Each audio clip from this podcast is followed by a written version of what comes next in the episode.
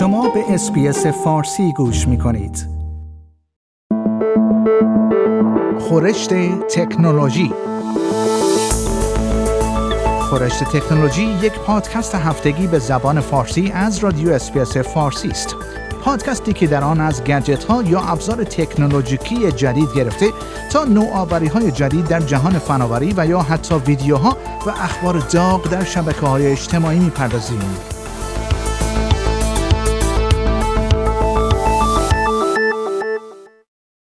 کریستینا کوچ فضانورد آمریکایی که رهبری اولی راهپیمایی فضایی زنانه را بر عهده داشته است، روز پنجشنبه هفته گذشته پس از 328 روز اقامت در ایستگاه فضایی بین المللی به زمین برگشت. کپسول سویوز MS-13 که حامل خانم کوچ، لوکا پارمیتانو، فضانورد اروپایی و الکساندر اسکوورتسوف بود روز پنجشنبه هفته گذشته در یک منطقه بیابانی قزاقستان فرود آمد. خانم کوچ به این ترتیب رکورد طولانی ترین استقرار بیوقفه در فضا توسط یک زن را شکست. این رکورد قبلا متعلق به یک زن فضانورد آمریکایی دیگر به نام پگی ویتسن بود. خانم کوچ و یک فضانورد زن دیگر ناسا به نام جسیکا مر در ماه اکتبر سال گذشته موفق شده بودند اولین راهپیمایی فضایی زنانه را انجام دهند.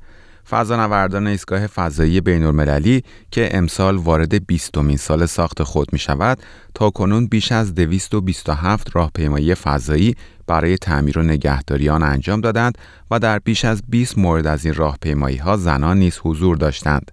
ناسا اعلام کرده است استقرار طولانی مدت خانم کوچ در فضا این فرصت را برای دانشمندان ایجاد خواهد کرد تا در مورد تاثیر بیوزنی و تشعشعات فضایی روی زنان تحقیق کنند.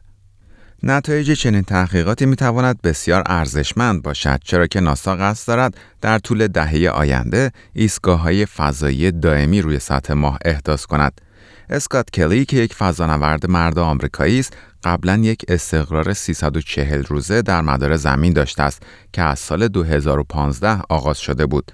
بررسی های انجام شده روی وی نشان داده بود که استقرار طولانی مدت در فضا می تواند در مردان باعث تر شدن سرخرگ کاروتید و شبکیه و ایجاد برخی اختلالات شناختی شود. خانم کوچ مأموریت فضایی اخیر خود را در ماه مارس سال گذشته شروع کرده بود و در ابتدا قرار بود این مأموریت فقط شش ماه طول بکشد ولی سپس تمدید شد و برای حدود یک سال ادامه یافت. و خبر بعد کمیسیونر پلیس ایالت ساوت استرالیا اعلام کرده است برای پیدا کردن الگوی حرکتی یک زوج چینی مبتلا به کرونا ویروس در آدلاید از یک تکنولوژی رهگیری با عنوان ساپول استفاده شده است که معمولا برای تحقیقات پلیسی مورد استفاده قرار می گیرد. این تکنولوژی فقط با داشتن یک شماره تلفن همراه می تواند مسیرها و نقاطی که از آن شماره تلفن استفاده شده است را پیدا کند. آقای گرانت استیونز می‌گوید هدف از این اقدام این است که به اداره سلامت ساعت استرالیا کمک شود تا بتواند مسیر حرکت این زوج را پیدا کند و مشخص شود چه مناطقی در معرض این ویروس قرار گرفتند. آقای استیونز می‌گوید برای دریافت مجوز برای استفاده از این تکنولوژی باید مشخص شود که جرم مرتکب شده به اندازه کافی جدی بوده است و یا اینکه جان افراد در خطر باشد. این زوج چینی که هر دوی آنها 60 سال سن دارند ماه گذشته از شهر ووهان چین که بعدا مشخص شد مرکز انتشار ویروس کرونا است به آدلاید سفر کرده بودند تا در یک مناقصه خرید خانه شرکت کنند و به بستگان خود نیز سر بزنند. بعدا مشخص شد که این زوج مبتلا به کرونا ویروس بودند. این زوج چینی در بیمارستان در قرنطینه هستند و در وضعیت باثباتی به سر می‌برند. نیکولا اسپریر مقام درمانی ارشد ساعت استرالیا می‌گوید از این تکنولوژی رهگیری موبایل پس از آن استفاده شد که مشخص شد کره جنوبی نیز از چنین راهکاری برای مقابله با شیوع کرونا ویروس استفاده کرده است.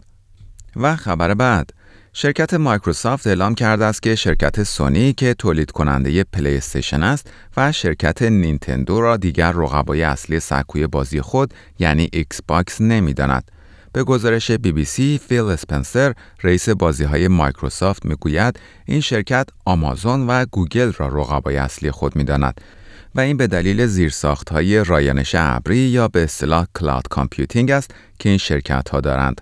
آقای اسپنسر می‌گوید شرکت های نینتندو و سونی که رقبای سنتی ایکس باکس بودند در زمینه آینده بازی های ویدیویی عقب ماندند. وی می‌گوید وقتی در مورد نینتندو و سونی صحبت می‌کنید برای آنها احترام زیادی قائل هستیم ولی آمازون و گوگل را رقبای اصلی خود در آینده می‌دانیم. آقای اسپنسر اظهار داشت هدف از این اظهاراتش بی احترامی به این شرکت ها نیست بلکه اشاره به این موضوع است که آنها جایگاه خود را از دست دادند. شرکت گوگل سال گذشته میلادی با ارائه یک سرویس streaming بازی با عنوان استادیا وارد دنیای بازی های ویدیویی شد. شرکت های اپل و آمازون هم در فروشگاه های اپ خود بازی هایی را عرضه می کنند. ولی در حال حاضر هیچ یک از آنها یک سرویس بازی ابری یا cloud gaming ندارند.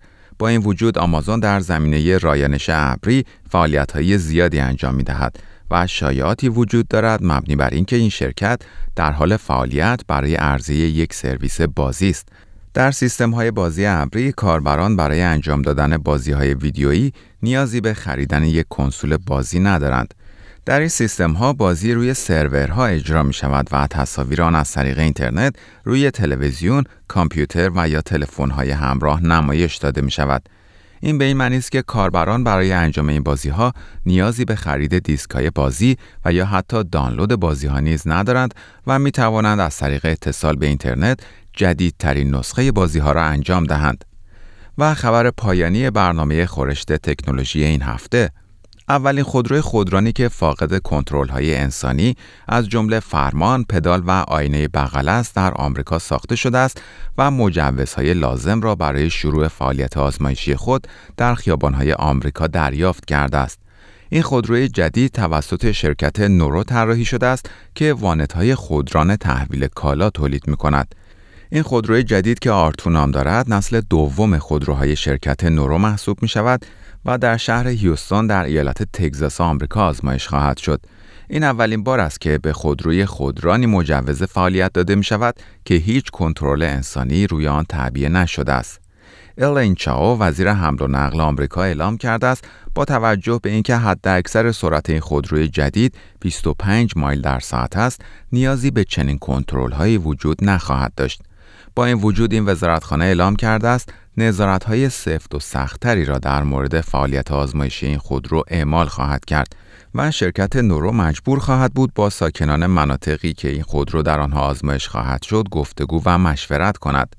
دیو فرگوسن یکی از بنیانگذاران شرکت نورو می‌گوید آزمایش خودروی آرتو نقطه عطفی در تولید خودروهای خودران خواهد بود. خودروی آرتو طوری طراحی شده است که هیچ فضایی برای راننده و یا سرنشین در آن طراحی نشده است و برای تحویل کالاها مورد استفاده قرار خواهد گرفت.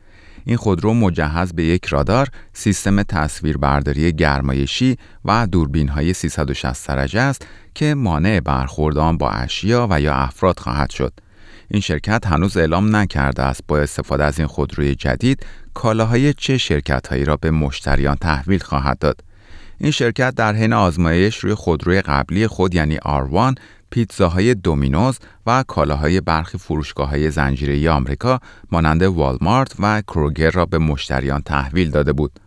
در پایان برنامه خورشت تکنولوژی این هفته از شما دعوت می کنم برای تماشای برخی از ویدیوهای جالب در مورد تکنولوژی به صفحه اینترنتی برنامه فارسی رادیو SBS با آدرس sbs.com.au مراجعه فرمایید. شما همچنین می توانید پادکست های خورشت تکنولوژی را دانلود کنید و در هر زمانی که خواستید آنها را بشنوید.